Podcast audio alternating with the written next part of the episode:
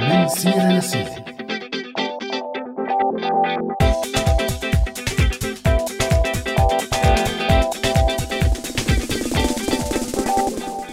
أهلا وسهلا بكل يلي عم يسمعونا على راديو سوريالي العابر للقارات والحدود. ومني أنا همام أجمل تحية لكل مستمعي راديو سوريالي على الهواء مباشرة أو على تطبيقنا على SoundCloud والذي منه. وموضوع حلقتنا لليوم الحدود وقديش صارت حاضرة بحياتنا اليومية. فعلا هاي الكلمة صارت موجودة بشكل كتير كبير. عم نسمع كلمة حدود بأكثر من سياق وعم تكون حاضرة بحياتنا اليومية وبنشرات الأخبار السياسية والاقتصادية بكثافة. لك حتى بالمسلسلات الدرامية العربية والأجنبية وبالكتب والتحليلات. هي الكلمة حاضرة لدرجة قوية حتى أنه في صحيفة ساخرة إلكترونية ويمكن هلأ صارت ورقية اسمها الحدود. بنسمع كلمات مثل الحدود الطبيعية حدود اقتصادية حدود سياسية حدود ديموغرافية حدود طائفية. حدود حدود حدود بكل مكان. وهي الكلمة عمليا هي كلمة وهمية باستثناء الحدود الطبيعية مثل الأنهار والجبال. أما الحدود السياسية فهي مانا حقيقية أبدا وهي مجرد تقسيمات. بس اليوم هي الحدود الوهمية صار إلها أهمية كبيرة وعلى أكثر من صعيد سواء كانت الحدود البرية يلي عم يعبروها اللاجئين أو الحدود البحرية يلي كمان عم تحمل أفواج من الهاربين من الموت للحدود الاقتصادية يلي عم تحاول دول ترسمها بين بعضها للحد من حرية تنقل البضائع الأجنبية وغيره. على كل حال صارت قصص الحدود أكثر حضورا وصرنا نشوفها بشكل أكبر مع بداية هجرة ولجوء السوريين وحاجتهم لعبور كتير من الحواجز والحدود. ومن وقت ما بلش دونالد ترامب بقضية الجدار الفاصل بين المكسيك وأمريكا يلي ما رح يكون بس جدار بين المكسيك بل جدار مع كل أمريكا الجنوبية. وأكيد ما رح ننسى قصة الجدار العازل حول قطاع غزة. ومع إعلان بابا الفاتيكان عن حاجتنا لردم الفجوات بين وبناء الجسور عفوا بدل بناء الجدران هذا الإعلان يلي اعتبره كتيرين رد على جدار ترامب وهون بنطرح سؤال على حالنا. شو هي ماهية الحدود يلي جواتنا كبشر؟ هذا السؤال الفلسفي نتفة رح يكون من ضمن أسئلتنا لضيفتنا بحلقتنا لليوم الزميلة والكاتبة والشاعرة رئيفة المصري. بالإضافة لأجوبة وأسئلة تانية رح نحاول نطرحها عليكم وعلينا. فإذا القصة على مزاجكم تفضلوا معنا بحلقة اليوم من برنامج من سيرة لسيرة.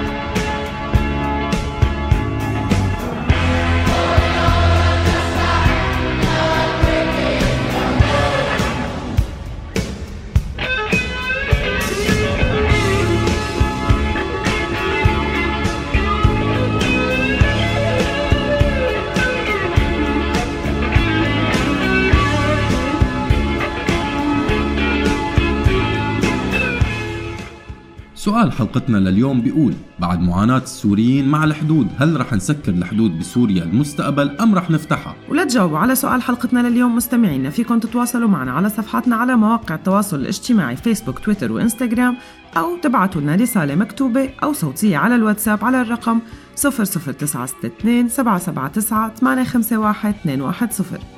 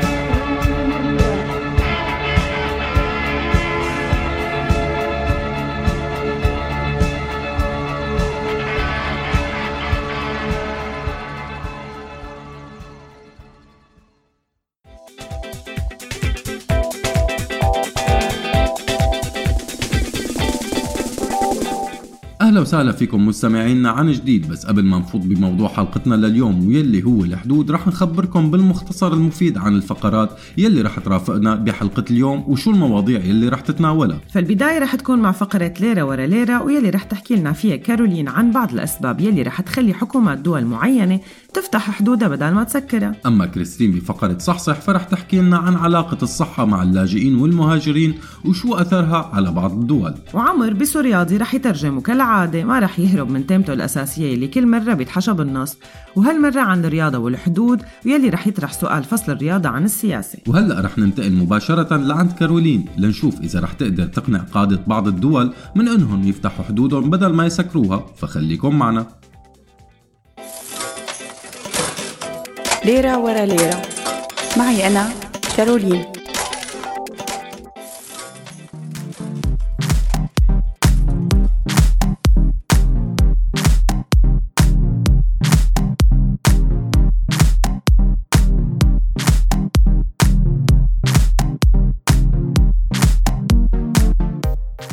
مرحبا معي أنا كارولين بليرة ورا ليرة. بما أنه كتير من المسؤولين الغربيين ما بيفهموا يحكوا غير بالمصاري جيت هون بخمس أسباب اقتصادية تدعيهم ليخلوا الحدود مفتوحة للاجئين والمهاجرين. أول سبب بعيد عن أنه الحدود هي شكل من أشكال الفصل العنصري العالمي فهي طريقة لنشوء اقتصاد أسود موازي. فالحدود بتحافظ على امتياز الأغنياء على حساب الفقراء. من خلال منع حركة أفقر الناس بالعالم وتقييد وصولهم للموارد والفرص بالبلدان الغنية. فالقواعد الجديدة للهجرة بتخلي الموجودين بالسلطة يبعدوا أي شخص بيعتبروه غير مرغوب فيه. ومو غريب لما نعرف أنه أول قانون من هذا النوع ببريطانيا يلي كان اسمه قانون الأجانب لسنة 1905 طلع مشان يحد من الهجرة اليهودية من أوروبا الشرقية ويلي كانوا بهداك الوقت المهاجرين يلي مو مرغوب فيهم.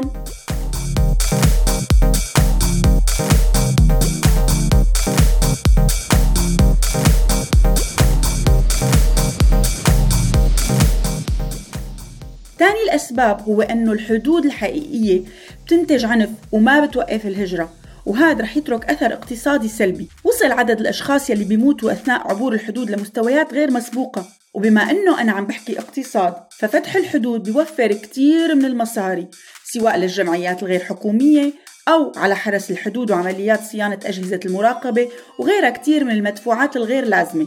مشاريع مثل عملية صوفيا يلي عملها الاتحاد الأوروبي ويلي هي مهمة بحرية بتقوم فيها دوريات بالبحر القريب من ليبيا لإيقاف قوارب المهربين وتدميرها.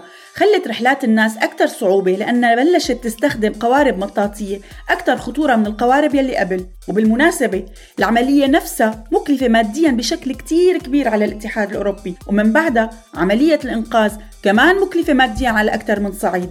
بينضاف لهذا الشيء تمويل بعض الجماعات المسلحة بشكل غير معلن لإيقاف حركة اللاجئين والمهاجرين وخضوع الدول الأوروبية للابتزاز. بالإضافة لهذا فتح الحدود رح ينهي الابتزاز الاقتصادي والسياسي لكثير من الدول اللي عم تدعي إنه عم ترعى اللاجئين بينما الفائدة الاقتصادية والسياسية منهم عم بتكون أكبر بكتير. تكلفة اقتصادية تانية توقع على كاهل الدول اللي عم تمنع اللاجئين وهي مراكز الاعتقال. هذا طبعا ما عم نحكي على الجوانب الإنسانية. فحتى لو وصل الناس لدول اللجوء رح يواجهوا كمان عنف أو سجن بموجب نظام الاعتقال والترحيل الجماعي. ببريطانيا لحالها بيحتجزوا أكثر من 30 ألف شخص بمراكز احتجاز للمهاجرين كل سنة. فيكم تحسبوا الكلفة العالية للمراكز هي. تشتهر أستراليا بإرسال طالبي اللجوء لمعسكرات اعتقال خارجية بغينيا الجديدة. وبأمريكا يلي عندها أكبر فضيحة لنظام احتجاز للهجرة. مر حوالي 350 ألف شخص من خلال هذا النظام المهين. وبحسبة بسيطة للموظفين اللازمين للتعامل مع هاي الأعداد أكيد الحكومات عم تخسر أكثر بكتير من أنه تفتح الحدود. ثالث الأسباب هو أنه استبعاد المهاجرين من العمل ورفضهم الحصول على الخدمات الأساسية مثل ما بتعمل دول مثل بريطانيا يعني أنهم غالبا رح ينمنعوا من المساهمة بالمجتمع والاقتصاد وبالتالي رح يشتغلوا باقتصاد الظل وهذا الشيء رح يؤدي لأنهم يشتغلوا بأقل من الحد الأدنى للأجور وهذا بيؤثر على معايير العمل. واحدة من الدراسات من الدنمارك. تابع فيها اقتصاديين أجور وتوظيف كل عامل بالبلاد بين عامين 1991 و 2008 ورصدوا آثار الأعداد الكبيرة من اللاجئين ولاقوا أنه الأجور المتدنية والعمالة ارتفعت استجابة لتدفق اللاجئين لأن ببساطة المهاجرين مو بس عمال بل مستهلكين كمان وبيشاركوا بالمجتمع وهذا بدوره بيخلق فرص عمل. السبب الرابع هو فرصة رجعة اللاجئين والمهاجرين لبلادهم بأمان. بالستينات عبر 70 مليون مكسيكي للولايات المتحدة الأمريكية. عاد 85% منهم للمكسيك بوقت لاحق. بس اليوم ولأن الحدود الأمريكية صارت عسكرية بشكل كبير وزادت الخطورة المرتبطة بالتحرك فالمهاجرين رح يضلوا. ولقت دراسات مرتبطة بالموضوع أنه هي الحرية بالحركة كانت تترك أثر اقتصادي إيجابي على المدن والولايات المحاذية للحدود. بينما مع تسكير الحدود تراجع الأثر الاقتصادي. السبب الخامس والأخير هو أنه الحدود المفتوحة رح تخلي العالم مكان أكثر غنى وثراء. حسب الخبير الاقتصادي مايكل كلينت فتح حدود العالم رح يضاعف الناتج المحلي الإجمالي العالمي. هاد لأن التغيير بموقع العامل بيؤدي لاقتصاد له قيمة أعلى وبزيد من إنتاجيتهم الاقتصادية. لأن العمال المهاجرين غالبا ما بيبعتوا مصاري لبلدهم الأصلي من خلال التحويلات المالية. وهذا بالضرورة له أثر إيجابي على اقتصادات البلدان النامية. وبالتالي يا سادة يا كرام رح تخف نسبة اللاجئين. لما بيتحسن الوضع الاقتصادي للبلدان يلي عم بيجي منها اللاجئين. بالإضافة لهذا الشيء حسب منظمة التعاون الاقتصادي والتنمية OECD بجميع أنحاء أوروبا الأسرة المهاجرة المتوسطة بتساهم بالضرائب أكثر من ما بتستفيد منها. هلأ أكيد ما لازم تكون القيمة الاقتصادية للإنسان هي الأساس الوحيد يلي بيسمح لهم بممارسة حقهم بالحركة ولا يعتبر الناتج المحلي الإجمالي أو النمو الاقتصادي أفضل مقياس للرفاه. بس عم نحاول نطمن إنه اقتصاد العالم ما رح ينهار بظل نظام الحدود المفتوحه كنت معكم أنا كارولين بليرة ورا ليرة. باي.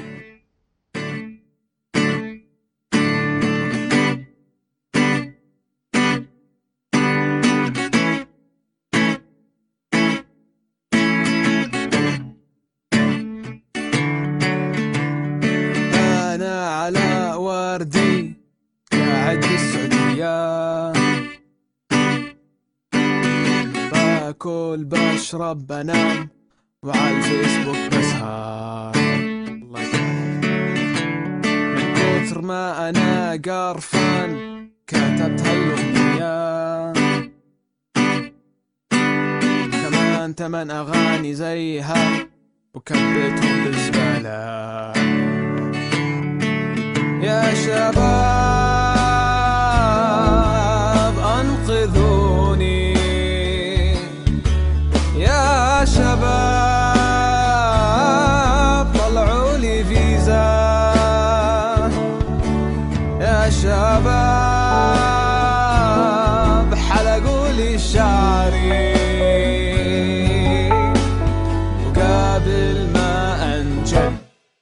وجوابا على سؤالنا لليوم. فاروق عفان كتب لنا وقال لك ما ضل إنسانية إذا أهل جرابلس كرهانين اللاجئين الديرية وأهل عفرين كرهانين لاجئين الغوطة وأهل اللاذقية كرهانين الحلبية فلا عتب على دول مثل لبنان وتركيا. العنصرية وباء ضرب البشرية. أما أحمد فقال خلينا نقدر نرجع على سوريا ونعيش بأمان بعد ما يرحلوا عنا الأوباش ومنبقى بعدين منفكر بالحدود. بس بالنسبة إلي أنا شخصيا أنا مع إغلاق حدود لبنان وعدم تمرير أي pass ولا assist لها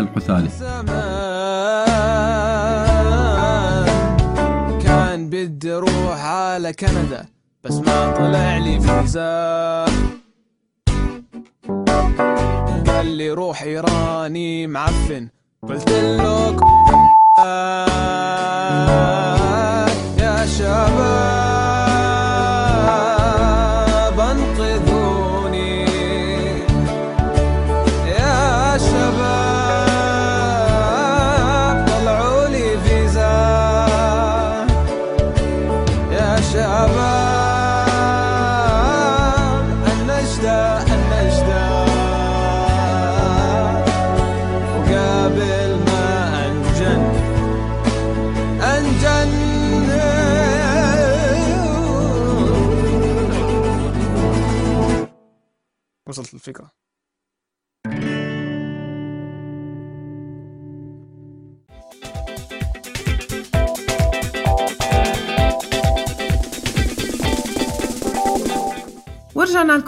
لكم من جديد أنا عزة ومعي همام من وراء المايك ومنرحب فيكم مرة تانية بهاي الحلقة من برنامج من سيرة لسيرة. أه شو كانت السيرة؟ ليش؟ فضحتنا. السيرة همام عن الحدود والحواجز يلي عم نواجهها كل يوم وبالتأكيد الحدود بين الدول يلي صارت حاضرة مو بس بحياتنا كلاجئين بل كمواطنين بكل دول العالم. عن جد عزة وبعيدا عن دروس الجغرافيا والتاريخ تبع سوريا والحدود اللبنانية يعني ما كتير كنا عم نتعرض لقصة الحدود من قبل بس اليوم صارت القصة كتير حاضرة بحياتنا اليومية. هلأ غالبا بيتم الحديث عن الحدود اللي اضطر كتير من السوريين إنه يقطعوا ولا الهرب من كل الخراب بسوريا. بس نحن رح نبلش حديثنا عن الحدود يلي لسه كل يوم عم تتغير. هلأ ما بعرف إذا انت عزة مثل عمر بس عمر كاتب إنه لما كان صغير كان مفكر إنه هي الحدود هيك خالصة وهي الخيرايط عفوا يلي درسناها هي خرايط منتهية. بس ما اضحك علي كنت فكر مثل عمر. هيك كل الأولاد كانوا هيك يفكروا على فكرة. على كل حال كبرنا وشفنا إنه ما في شيء ثابت بهاي الخرايط ولا رح يكون. وشفنا خرايط عم ينعاد رسمها خرايط عم تكبر وخرايط عم تصغر. وشفنا أكبر دولة اسمها الاتحاد السوفيتي عم تتقسم مع كتير من الدول يلي كانت تابعة لإلها. وشفنا صراعات عم تدور حول تقسيم هاي الخرايط وكتير من الدم يلي نزل. وشفنا خريطة إقليم كردستان عم ترسم وصراعات دول مشان ما تتوسع هي الخريطة على حدود ولما فكرنا إنه خلص تقسيم السودان لشمال وجنوب ما لقينا غير الجنوب عم يتقاتل مع بعضه ويمكن خرايط جديدة عم تنرسم. عن جد كتير سوريالية هي القصة وفيها شي خارج عن المألوف وخاصة لما صرنا نشوف جوات سوريا خرايط هذا المكان يلي ما كنا نتخيل إنه رح يجي يوم ونضطر فيه نمرق على حاجز وياخدنا على الاعتقال أو السجن بس لأنه نحن من منطقة عم بتطالب بحقوقها. وهي الحواجز صاير ينحكى عنها إنه هي رح تقسم سوريا. آخر الدول يلي تشكلت حدودها خلال السنين الماضية كانت داخل سوريا والعراق. عن جد مشهد مضحك هما فإزالة الحدود بين العراق وسوريا بعد ما تمدد ما يسمى بداعش وبعد تأسيس بما يسمى دولة الخلافة الإسلامية. حمل كتير من الرمزية والشعرية اللي اختلطت فيها المشاعر وطرحت أسئلة غريبة. تماما هذا اللي كنت بدي أقوله. فالعروبيين والإسلاميين على حد سواء كانوا دائما خلال سنين طويلة مليان حديثهم وكتاباتهم عن ضرورة إنه الحدود بين الدول العربية والإسلامية لازم تنشال. وفجأة لقينا موقف بيتناقض مع كثير من الشغلات يلي نادوا فيها. فعلا شيء غريب. يعني رغم كل شيء كان في توحيد لجزئين من دولتين عربيتين. على الأقل كان ممكن حدا يلاقي شيء ظريف بفكرة. العروبيين والإسلاميين كانوا عم ينادوا فيها من زمان. فهدول الدولتين خلال التاريخ الحديث كانوا عم يدعوا للوحدة مع بعض ومع باقي مكونات الوطن العربي وكانوا أعداء. وإجت الدولة الإسلامية لتزيل الحدود قام وقف ضدهم نفس البعثيين والعلمانيين بين قوسين مع العلم أنه جوات هي الدولة الجديدة كان في بعثيين سابقين. مشان ما نطول بهي الفكرة همام من جهة تانية لقينا شي كتير غريب صار جوات هي الحدود الجديدة يلي انشالت داخل ما يسمى الدولة الإسلامية يعني. فعلى الرغم من إنه كتير من الناس يلي عاشوا جوات شي ما يشبه الدولة بين قوسين صار في حدود من نوع تاني بين سكان هي الدولة يلي انتهت بسرعة. يلي صار إنه الفروقات الثقافية الكبيرة بين كتير من المهاجرين من الجهاديين والمواطنين من جهة والجنسيات المختلفة للجهاديين من جهة تانية رسمت حدود جديدة داخل ما يسمى دولة الخلافة وبغياب مفاهيم العصر الجديد ومحاولة حكام داعش تفصيل حدود جديدة بينهم وبين العصر يلي هن عايشين فيه. لأنه مثل ما كلنا بنعرف عاشوا الدواعش بعصر مختلف تماما عن التاريخ المعاصر. وأكيد هذا الشيء ما محصور على السلفيين من المسلمين. فأكيد في حركات سلفية بكل دول العالم بيحاولوا أصحابها يرسموا حدود بينهم وبين العصر يلي هن عايشين فيه. أبرز مثال على هذا الشيء المورمون بأمريكا واللي هو دين جديد وعايش بحقبة مختلفة تماما عن الحقبة يلي عايشين فيها بقية الأمريكان. مزبوط همام بس للأسف هلأ صار لازم نوقف لأنه طولنا شوي ولازم نروح لعند كريستين وفقرة صحصح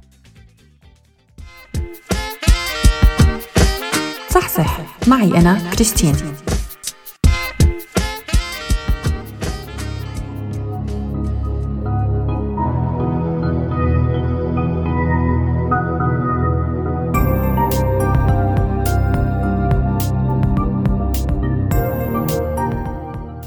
مرحبا معي أنا كريستين بصحصح.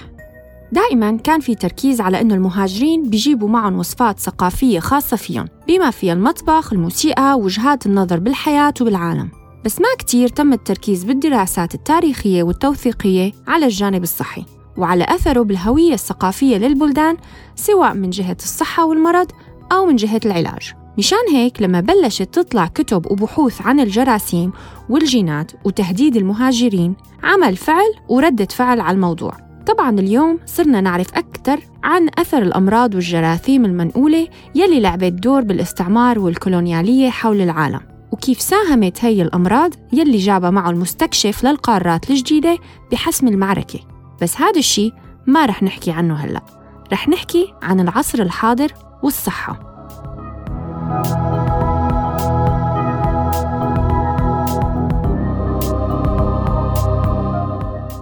قبل ما تصير أمريكا دولة مستقلة كان بكل مستعمرة في أنظمة حجر صحي واعتمدت الحكومات الاستعمارية لوائح وإجراءات الحجر الصحي مثل نوع من الدفاعات ضد الأمراض الجاية من برات أمريكا. بعد ما تعلموا الدرس من استعمارهم نفسه. بعدها وخلال جزء كبير من القرن 19 كانت حكومات الولايات مسؤولة عن فرض الحجر الصحي وتفتيش المهاجرين واستجوابهم.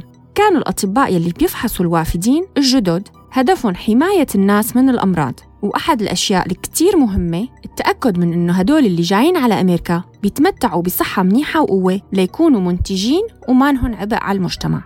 ببعض الأحيان تم اتهام من الناس المعادين للهجرة لمجموعات عرقية معينة بالتسبب بالأمراض. فعلى سبيل المثال بسنة 1832 تم اتهام المهاجرين الإيرلنديين بوباء الكوليرا يلي دمر الساحل الشرقي للولايات المتحدة. وكمان اتهم الأمريكيين الصينيين اللي جايين على أمريكا إنه جابوا معهم مرض الجذام. وبآخر القرن 19 ما سلموا المهاجرين الطليان من اتهامهم بشلل الأطفال بالولايات المتحدة. وأكيد لليهود في حصة بالاتهامات. فيهود أوروبا الشرقية اتهموا بأنهم جابوا مرض السل وأكيد مثل اليوم مع السيد دونالد ترامب لما بتدور على سبب هي الاتهامات رح تلاقي إنه وراها أشخاص عنصريين. وهيك بيشوف عدد من الباحثين إنه غالباً ما كان الخوف من المرض من الخارج.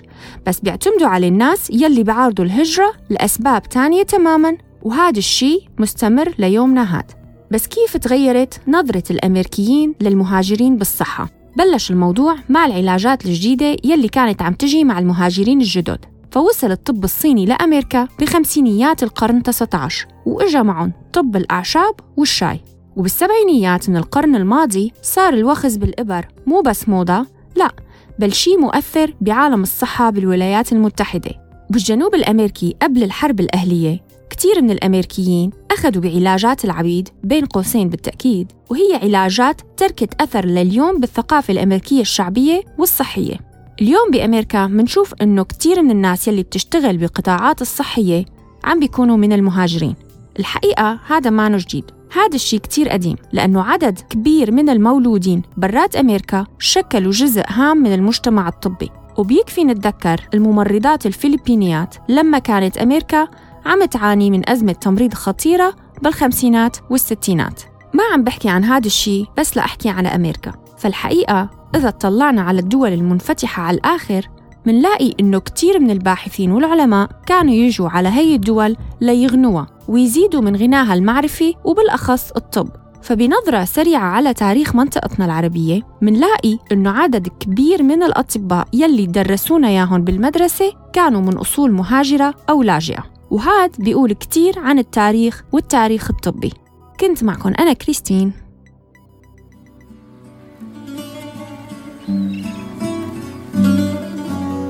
سفرني ع أي بلد واتركني وانساني.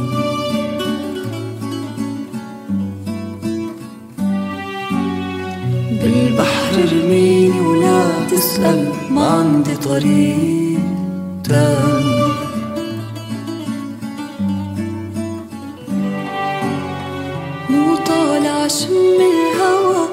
ولا رايح غير جو.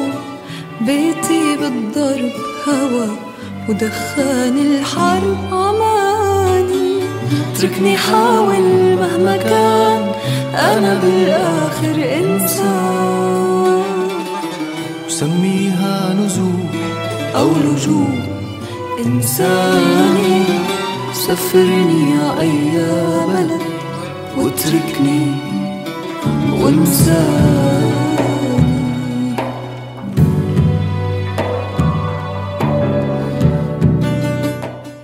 بعد ما طرحنا سؤال حلقتنا لليوم يلي هو بعد معاناة السوريين مع الحدود هل يا ترى رح نسكر الحدود بسوريا المستقبل أم رح نفتحها؟ فردوس عبد الصنم جاوبت وقالت بس ينقلع أبو رقبة طويلة وعصابته بنبقى بنفكر بالموضوع وشخصيا بفضلها تكون مغلقة ونشتغل على أنفسنا أما محمد تركماني فقال ليش رح نبقى عايشين لهداك الوقت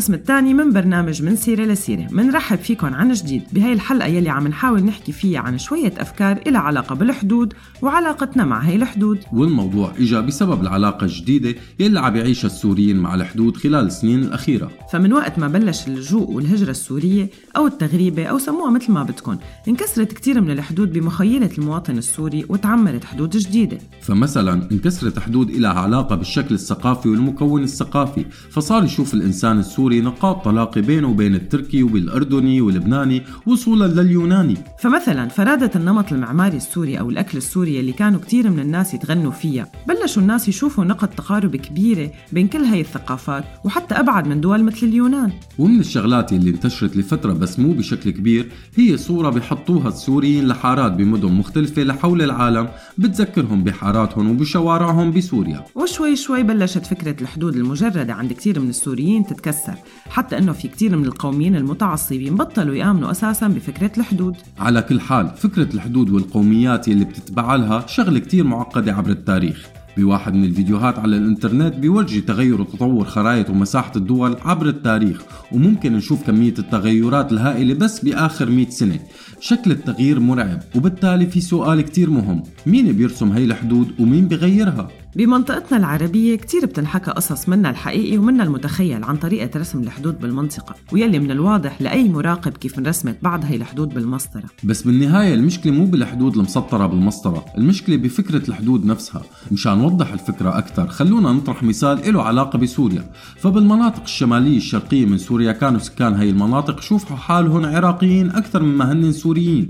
والعكس صحيح ببعض المناطق العراقية ويلي كان عند بعضهم رغبة بالانضمام لسوريا. وإذا رحنا على حدود السورية اللبنانية بنرجع بنسأل شو يعني حدود؟ فنسبة التزاوج بين أهل المنطقة التابعة لسوريا وأهل المنطقة التابعة للبنان كتير كبيرة وما فينا ببعض الأحيان نميز بين لهجة أهل القرى وهذا كمان بينضاف لسؤال الحدود. أسئلة كتيرة ما رح نقدر نجاوب عليها. يمكن تقدر رئيفة تجاوب عنها بس هالمرة مو بفقرة المنقوشة وإنما بشو قولك. بس قبل لازم نمرق لعند عمرو على فقرة سورياضي فخلينا نسمع شو مخبي لنا.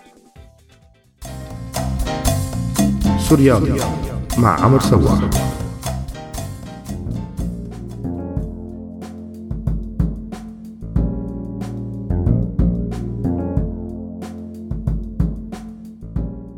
مرحبا. أنا عمر سواح بفقرة جديدة من سورياضي الحدود كان لها أثر دائما على كل شيء من وقت ما انحطت. مو بس على حركة النقل والبضائع وحركة مرور الأموال والمهاجرين لا بل حتى امتد أثرها للرياضة. فالرياضي يلي لغته لغة عالمية مثل الموسيقى والفن لعب دور كبير برسم الحدود أو كسرها. فلما رسمت الحدود على حركة اللاعبين والرياضيين قدرت الرياضة من جديد بشكل مجازي تكسر هي الحدود. كيف؟ أنا رح لكم كيف. أكبر تجمع دولي لكل الشعوب العالم وأممها وبشرها ما بيصير. لا بالأمم المتحدة لا بمؤتمرات السلام ولا بالمؤتمرات العلمية ولا حتى بالحروب. المكان الوحيد يلي بيجتمعوا فيه كل الناس بتتوحد قلوبهم وبتتفرق قلوبهم هو الأحداث الرياضية الكبرى والصغرى. فمثلا ملايين بيجتمعوا على مباريات برشلونة وريال مدريد. لنرجع نتفرق ونصير نص برشلونة ونص ريال مدريد. بس على الأقل نجتمع على حب الرياضة واللعبة بس خلونا بالجد. أكبر تجمع للشعوب من كل العالم بتصير بطولات الأولمبية والمونديال والبطولات القارية. وعلى الرغم من الشحن والتنافس بس بمقارنة بسيطة مع غيرها من الأحداث بتضل الرياضة بتقدر تجمع الناس أكثر من ما تفرق. صحيح صور خناقات المتعصبين الفرق هي اللي رح تتصدر صفحات اليوم التالي. بس بالحقيقة في كتير صور ما بنتذكرها لأنه الإعلام ما رح يلاحق ناس مبسوطة بالشوارع والبارات والمقاهي وهن عم يحتفلوا ويرقصوا رغم خروج أحيانا فريقهم من الدور الأول. بس يلي بيتصدر الأخبار دائما خناقات الروس والإنجليز أكثر من فرح الناس من غيرهم مشجعي الفرق. فالناس بتفرح وبتغني بهي البطولات وبتجي حاملة ثقافات وأزياء وموسيقى البلاد لتختلط بمكان واحد وتدوب بهذا الشيء.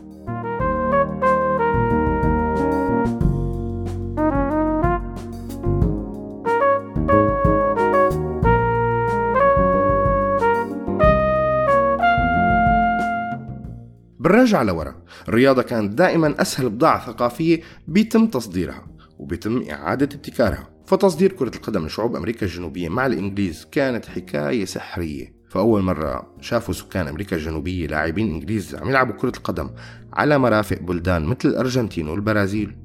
قالوا عنهم مجانين. حسب الكتاب الرائع تبع إدواردو جيليانو كرة القدم بين الشمس والظل. هذا الكتاب يلي بينقل صورة رائعة كيف تحولت كرة القدم كرياضة للغة عالمية. بعدها ليسبقوا شعوب أمريكا الجنوبية كتير من الدول الأوروبية ويتصدروا المشهد بكل العالم لحتى خسرت البرازيل 7-1 بعتذر من جمهور البرازيل اللي بحبه على هي الذكرى الأليمة.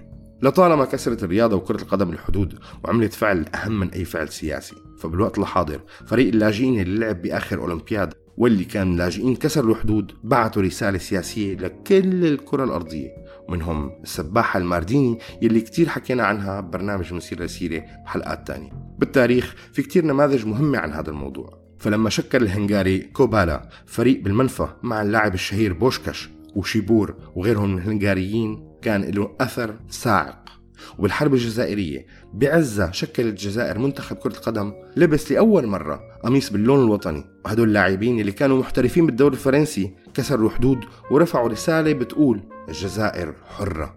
لاعبين أرجنتينيين بالماضي لعبوا بالدوري الإيطالي بعد ما تزورت أوراقهم والسلطات غضت نظر والمشجعين غضوا نظر ليستمتعوا بلعب هدول الأرجنتينيين. لاعبين العرب اليوم عم يكسروا الحدود مهارتهم وينقلوا صورة عن شعوبهم وناسهم ما بيقدروا سفراء يعملوها. لما فريق ألمانيا الموحد لعب أول مباراة بعت رسالة سياسية وإنسانية لكل الناس ولليوم دائما في محاولات لكسر الحدود الرياضية بين كوريا الشمالية وكوريا الجنوبية. ما بعرف كمان مرة بروح بدون قصدي أو يمكن بقصدي على موضوع فصل السياسي عن الرياضة. هاي الكذبة يلي دائما في حدا بيحاول يسوقها ليحقق من وراها مكاسب سياسية. يا ترى هل رح تساعد يوم من الأيام الرياضة بكسر الحدود حدود بيننا وبين غيرنا؟ كنت معكم أنا عمر سواح بسورياضي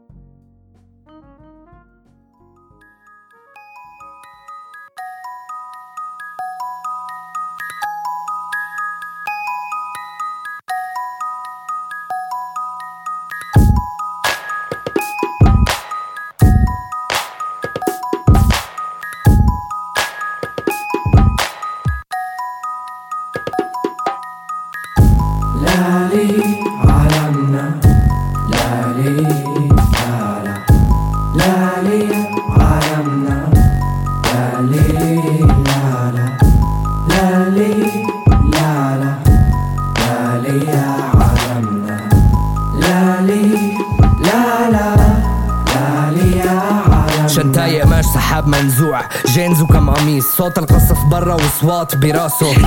قد أقسمنا رغما عنا ها هو المجد التليد وذو اللحى بالباب يصرخون.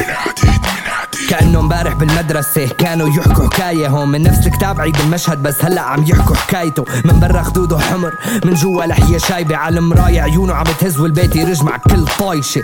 سوريالية الموقف. موت وكاسة شادي وذكرى سودا بيضة مع كل عضة حصره مع التحلاي يشحط كيسه درجة درجة. الهونداي بسفل المدخل عاطي ظهره للدرج. بالغلط بجاره بيتحكل. بدك ما تواخذني؟ قديش صار لك هون؟ خبر الجيران. إني راجع وبإيدي تلفزيون. مليت وموعى. كل مبركي بلاقي حي يدفنا الحي يدفنا رفش بالايد أحسن من ميت سلاح مو منا لالي عادل البطل جاوب على سؤال حلقتنا لليوم وقال إذا الأمر بإيدي أنا بتمنى تنفتح الحدود للكل بدون استثناء بالمستقبل.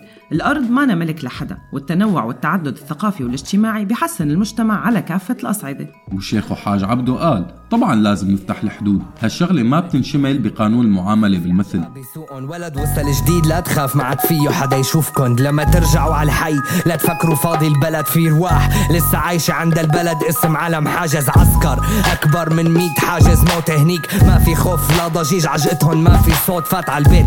شايفه فاضي سكانه لسه فيه. يقول لرفيقه موقع أحسن حط سلاحك نستريح. قبل ولاد ورا كتفه واقف بيطلع فيه. شد الكلب من لحيته رفعه وقال له واللي معه جمد واقف شايف رفيقه بالهوا. أكيد شكله الله ساخط بعت جنوده من السما. سكر كتاب التاريخ سميها قصة قبل النوم فيها. بلد وولاده عاشوا سوا بعد الموت. ما فيكن تسمعوهن غضبهم حنية كل يوم. بصوت واحد يعيدولكن نفس غنية مطلعها. لالي عالمنا لالي لالا لالي عالمنا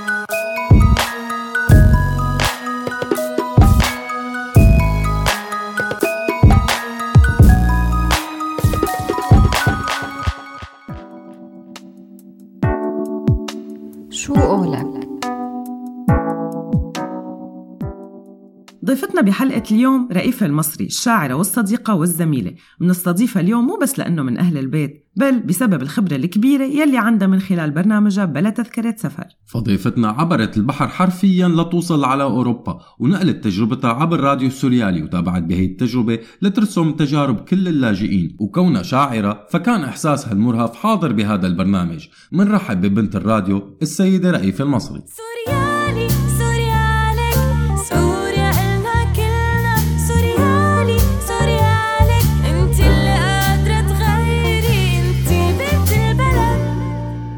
الزميلة رئيفة أهلا وسهلا فيكي يعني ما فينا نقول لك ضيفة عزيزة لأنه معد البرنامج عمر سواح يعني ما قدر ما يسمع صوتك هي الحلقة فما أعطاك حلقة فقرة آه، المنقوشة ولكن أنت ضيفة معنا اليوم بفقرة شؤلك عفوا. فأهلا وسهلا فيكي رئيفة.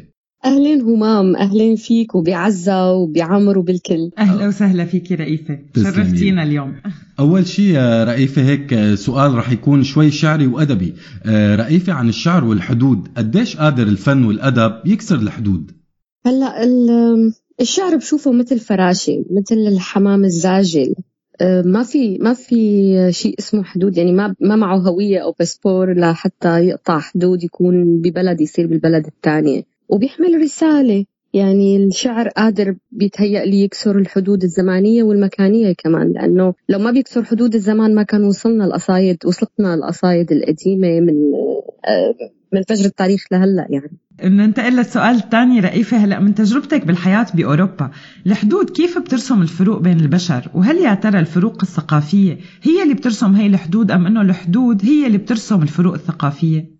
هلا الحدود هو الإنسان بيحطها بيحطها بينه وبين نفسه بينه وبين الجماعة اللي عم بيعيش بيناتها. يعني انت بتشوفي هون بين بلد وبلد ما في حدود حقيقية بعد ما صار في شيء اسمه اتحاد أوروبي. يعني بتكوني بسيارتك بألمانيا بتصيري بدولة تانية بدون ما توقفي على شيء اسمه حاجز أو checkpoint يعني خلينا نقول. بس الحدود النفسية هي دائما بتكون ال- الأخطر والأعمق. وهي اللي يعني حتى مثلا بألمانيا بين ولاية وولاية بتحسي إنه هن نفسهم بينات بعض بيحطوا حدود. مثل عندنا ببلادنا بين منطقة ومنطقه بتحسي نفسيا أو عادات وتقاليد أو هيك كمان بتخلق شوية حدود. فالحدود هي جواتنا نحن براسنا نحن وهي أخطر من الحدود الموجودة على الأرض. طيب رئيفة بدنا نرجع شوي لورا لتجربتك بعبور البحر والحدود. قديش غيرت فيكي هي التجربة يا ترى؟ هلا في حدا ما تغير بهالرحلة؟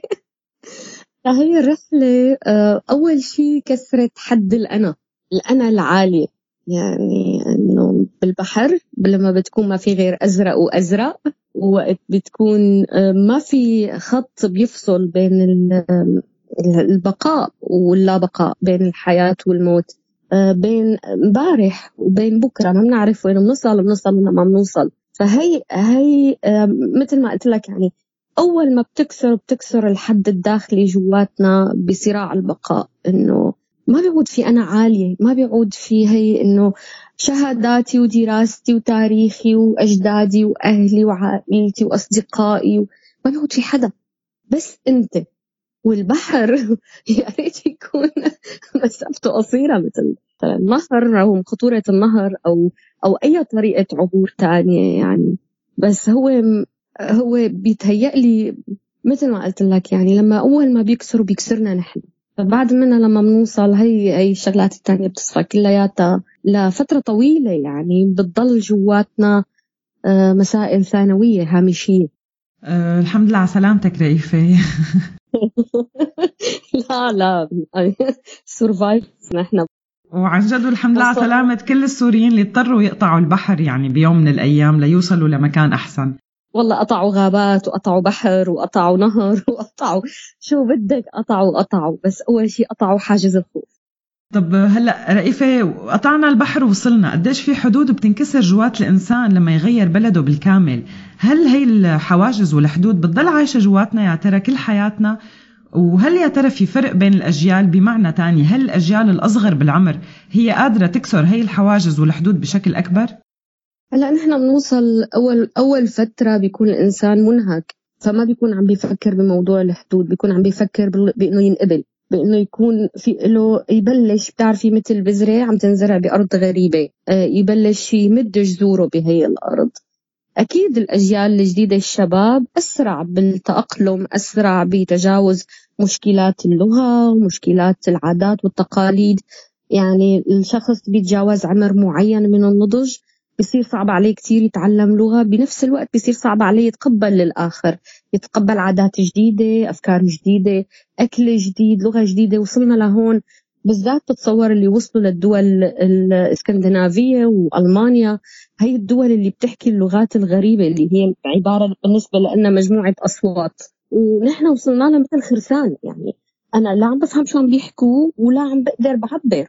فعندك فترة منيحة بيقضيها اللاجئ آه، بيشعر بحد آم، بحد كتير حد على فكرة. حراق يعني. هذا الحد آه، من من الخرس من إنه الآخر ما عم بيفهمه ما عم بيسمعه ما بيعرف مين هو شو ماضي ما بيعرف ليش إجا.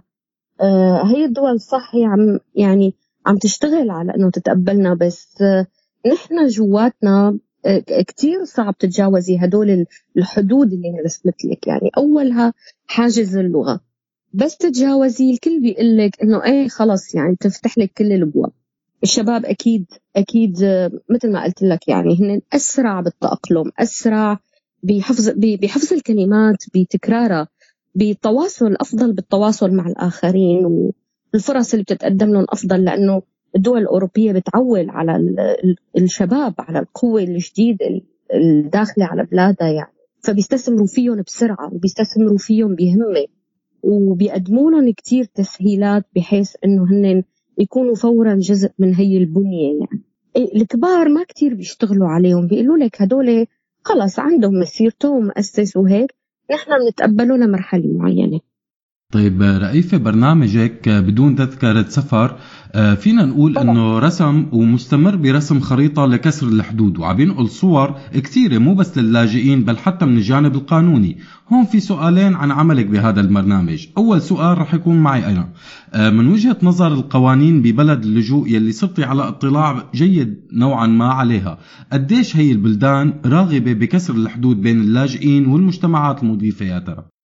هلا هي الدول المضيفة آه، عم بتحاول تكسر الحدود الثقافية الفاصلة بين اللاجئين يلي هن اجوا حاملين آه، ثقافة معينة موروث اجتماعي ديني آه، شرقي خلينا نقول. موروث كتير غني. يعني نحن أجينا من بلاد غنية حضارتها كبيرة تاريخها تاريخها كتير غني. فال ال- وصعب كتير على فكرة ال- اللي جايين من بيئة في عندها هالقوة هي القوة الموروث الثقافي والاجتماعي هاد. إنك تيجي تقول له فجأة تعال كسور الحد اللي عندك وتعال صير أوروبي. هدول عم يكون في خوف على هويتهم عم بيخافوا من الضياع عم يخافوا من التشتت عم بيخافوا إنه يفرض عقد العائلة يعني, يعني يفرض آه، ال- الروابط الاجتماعية تفرط بيناتهم وبين بعض. الشيء اللي ربيوا عليه وتأسسوا عليه بيخافوا هي هويتهم هذا هن. فبيحاولوا يرجعوا أول ما بيوصلوا يتكتلوا. هذا من بلدنا. تصير لما تسمع حدا عم يحكي لغتك أو عم يفهم عليك تشعر بحنين داخلي غريب. هون بتكسر الحدود بينك وبينه. الدول المضيفة عم تشتغل على موضوع الاندماج مثل ما قلت لك. يعني هن بيستثمروا أكتر شيء بالشباب. بيحاولوا يكسروا هاي الحدود لنتقبلهم نحن شوي ولحتى هن يتعرفوا على ثقافتنا ويقدروا كمجتمعات مضيفة يتقبلونا بس الموضوع أبدا مو سهل. يعني في كتير حواجز في كتير شغل بدنا نشتغله نحن كلاجئين مو بس هن. لنقدر نمد الجسور بالمقابل. يعني هن مدوا إيدهم وسحبونا من المي خلينا نقول. نحن كمان لازم نرجع نبني جسر لنقدر نوصل لهم أفكارنا لنقول لهم نحن ما إجينا لعندكم لأنه جايين نقطف مصاريكم من على الشجر. نحن جايين هربانين من حرب هربانين من ظلم. هربانين من جور آه، حاكم ديكتاتور مثلا. هربانين من الموت. ما كان بخي... ما حدا بيختار يترك كل شيء عامله بحياته ويبلش من تحت الصفر بمكان غريب. حتى هن ما بيفهموا عليه شو عم بيفكر. انت إذا بيشوفك عم عم تطلع يعني مرة آه، بقول لهم لأصدقاء لإلي يا ريحة اكلكم كتير طيبة. بيقولوا لي إيه بس نحن جايبين عقدنا قلت لهم لما أنا يعني بقول لكم مجامله إنه ريحة الأكل طيبة مو يعني طعموني. قال لا نحن عنا بتقل إذا مدحتي الأكل معناتها لازم انه طعموني فتخيلي قد إيه في فروقات يعني بأبسط الأمور بأبسط ال- التعاطي المجتمعي خلينا نقول كأفراد بينات بعض قديش بدنا نشتغل عليه ليفهمونا ليفهموا نحن كيف بنفكر ونشوف الأمور. هو تقريبا سؤالي اللي هلأ أنا تتمه ل... ل... لجوابك رئيفة. سؤالنا الثاني هو قديش اللاجئ أو المهاجر عم يحط حدود بينه وبين المجتمع المضيف؟ سواء هاي الحدود كانت ثقافية أو حدود مرتبطة بحالة اللاجئ النفسية. هلا شوفي اللاجئين عم بيحاولوا يثبتوا وجوده وكثير منهم أثبتوا قدراتهم ونجحوا بكثير مجالات وفعلا نحن كسوريين بفترة قياسية المجتمعات المضيفة كلياتها بتشهد إنه قدروا يحققوا نجاحات بكل المجالات اللي اشتغلوا فيها. وفي أسماء بارزة يعني وعم تاخذ شهادات عالمية أو جوائز عالمية عم عم تثبت وجود. ما إجينا من فراغ. بس آه برجع بقول إنه نحن عم نحاول نكسر هاي الحدود بشغلات سطحية وبسيطة. يعني بالأكل بالتعاطي مع الجيران مع ال- ال- الأشخاص المحيطين فينا. آه، أغلبنا عم نشتغل على موضوع الأكل عم نشتغل على موضوع الموسيقى. يتهيألي لأنه هدول هدول الأمرين على قد سطحيين على قد عميقين لأنه هن ما بيحتاجوا كلام. يعني بنرجع لموضوع اللغة موضوع الشعر موضوع الأدب موضوع القصيدة. هي آه، هي ال- النقطة م- لما انت بتيجي تتعرفي على جار جديد بتدقي عليه الباب انه انت لاجئ مثلا وبتضيفيه صحن اكل عملتيه آه، من سوريا بغض النظر شو الاكله لو نتخيل فتوش على سيرة ال- الأكل. آه، ما في داعي لتقولي له هذا شو. هو حيعرف دغري إنه انت بمحبة بود عم تضيفيه من أكلك. فلما بتسمعيه موسيقى ما في داعي يكون في كلام كثير تقعدي تشرحي له اسم المغني والملحن وتاريخ الغنية. خلص هو اللحن إذا كان جميل رح يعجبه. فبتهيألي ال- السوريين عم يشتغلوا من طرفهم كمان. إن كان بمجالات عملهم عم يثبتوا وجود كلاجئين آه، بمجتمعاتهم المضيفة وكعلاقات اجتماعية عم بيحاولوا من طرفهم يبنوا. بس كتير بده جهد لحتى بالذات المجتمعات اللي في عندها نسبة من الانغلاق والعنصرية. خلينا ما نقول عنصرية شديدة في عنصرية لطيفة وناعمة بس هن بيخافوا من الآخر. بيتهيألي كل مجتمعات الدنيا بتخاف من الغريب يعني. مو بالضرورة بس لأنه هن أوروبيين ونحن سوريين أو نحن عرب هن ما بيحبونا. لا لا ما هيك القصة. آه، سؤالنا الأخير إلك آه، رئيفة رح يكون هيك مثل ما بيقولوا وردي وفراشات وهيك شغلات. آه، إذا كان العالم بلا حدود يعني غير هذا العالم اللي عايشينه يعني. بفرضا ما في شيء اسمه سوريا كحدود أو أمريكا أو أوغندا مثلا. إلى آخره من هدول الدول. آه، وين بتتمني تعيشي وتعملي لإلك حدود؟ لا آه، السؤال كتير سفسطائي. هلأ أنا ما ما بدي أقولها يعني ما بدي هيك فلسفة قلت لك هيك وردي وفراشات و... ودي فراشات بأحلامنا هذا. هذا إنه يعني أكيد كل حدا فينا بيتمنى بغض النظر عن اسم البلد آه، اللي بيكتب بالمطار أو على الحدود أو على الباسبور أو بغض النظر عن الاسم كلياتنا بنتمنى نعيش بأرض آمنة بسلام أرض فيها آه، قانون. الناس كلها فيها تحته سواسية ما في حدا أعلى مني أو أقل مني. بتمنى أعيش في منطقة ما فيها صراعات لا دينية لا ثقافية لا طبقية لا طائفية لا عرقية ولا ولا أي واحد من هدول. بس هيك يعني إنه شو بيصير لو كنا بس نحن عم نشتغل لسلام هالأرض ولسلامنا نحن؟ ليش لازم يكون دائما في جنود ولازم يكون في سلاح ولازم يكون في حرب ولازم في ناس فوق وفي ناس تحت؟ إنه ليش ما نكون كلنا مثل بعض عايشين والله هالأرض حلوة أحلى من الجنة يعني. على هي الأرض بتمنى أعيش. إن شاء الله يا رب. يعني أكيد هو حلم ولكن بنتمنى إنه يتحقق بيوم من الأيام بسوريا يا رب. هلا مبدئيا من هون لوقتها أرض ال- الشعر أرض القصيدة بتحملني وهي أرض مفتوحة للكل ما عندي لا حدود ما عندي جدران وإيه ما في ليميت يعني. تقدر تعمل اللي بدك طول ما نحن عايشين بسلام. حلو حلو كتير. نهاية الرئيفة شكرا كتير إلك وعن جد شكرا لوقتك وبنشوفك الحلقة القادمة بالمنقوشة لكن. بتشكرك كتير هما وبتشكرك عزة وعمر وبتشكر كل المستمعين يلي بيطولوا بالهم علينا وبيستنونا من سيرة لسيرة وبيستنونا من منقوشة لمنقوشة. الله يخليكي. شكرا كتير إلك رئيفة رئيفة عفوا ويعطيك ألف عافية. الله يعافيكم يا رب. ستة المساء اصحى ركز وصلني عالسبعة. تحكيش مع حد اطلع بالسيارة. وخدني بعيد عن عمان بعيد برا. وسوق فيها شوي شوي عاليمين. والعواميد عالشباك تتوالى. هذا الطريق آخرته لحن حزين.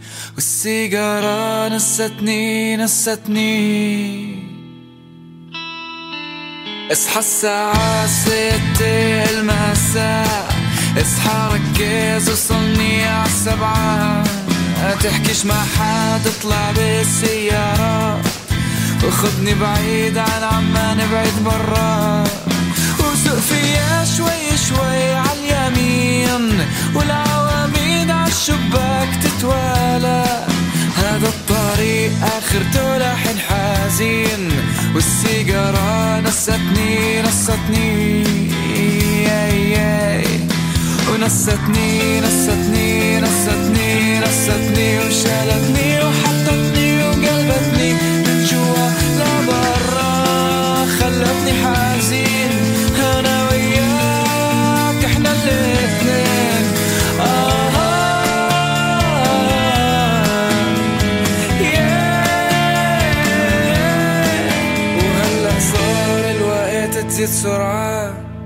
سكر عيونك واسمع الهوا وبهالسرعة مع غيرنا منتساوى طلعنا الهموم جواتنا فلت إيدك طيرنا عالسما والعداد عم يزيد السرعة. أنا حر مش مجبور عالطاعة والسيجارة نستني نستني. ونستني نستني نستني نستني شالتني وحطتني وقلبتني من جوا لبرا أنا وياك شو أخذنا؟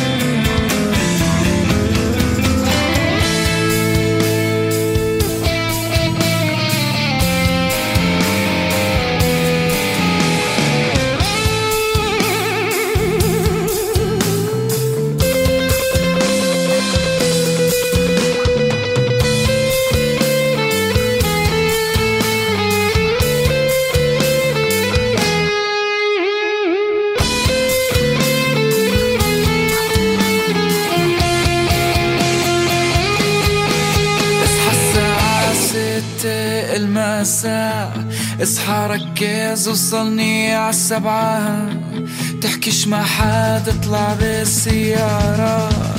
خدني بعيد عن عمان بعيد برا. وسوق فيا شوي شوي عاليمين والعواميد عالشباك تتوالى. هذا الطريق آخرته لحن حزين. والسيجارة نستني نستني ونستني. نستني نستني آه، نستني نستني نستني آه.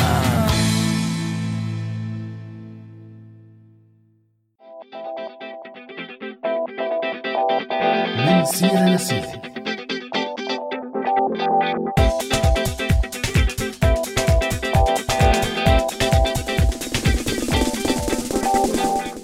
ولهون أعزائنا المستمعين بنكون وصلنا لآخر حلقتنا لليوم من برنامج من سيرة لسيرة. مثل العادة ما قدرنا نغطي كتير كل الموضوع يلي كنا بدنا نحكي عنه بسبب تفرعه وكتير من الشغلات يلي بتاخدنا على مطارح كتيرة. فبشكل غريب اليوم موضوع البريكزيت صار حاضر بحديث السوريين. والحدود بين المكسيك وأمريكا كمان صارت موضوع مهم وحاضر. وصولا للحدود بمسلسل Game of Thrones هذا موضوع تاني بقى. الله. هلا صار لازم نودعكم ونشكر كل مين كان عم يسمعنا أو شارك معنا. شكرا كتير لكم مستمعينا وشكر لكل فريق الحلقة من إعداد وإخراج والبث وفريق التواصل الاجتماعي. على أمل اللقاء معكم بحلقة قادمة ناطرين تعليقاتكم وملاحظاتكم. سلام. هذا البرنامج من إنتاج راديو سوريالي 2019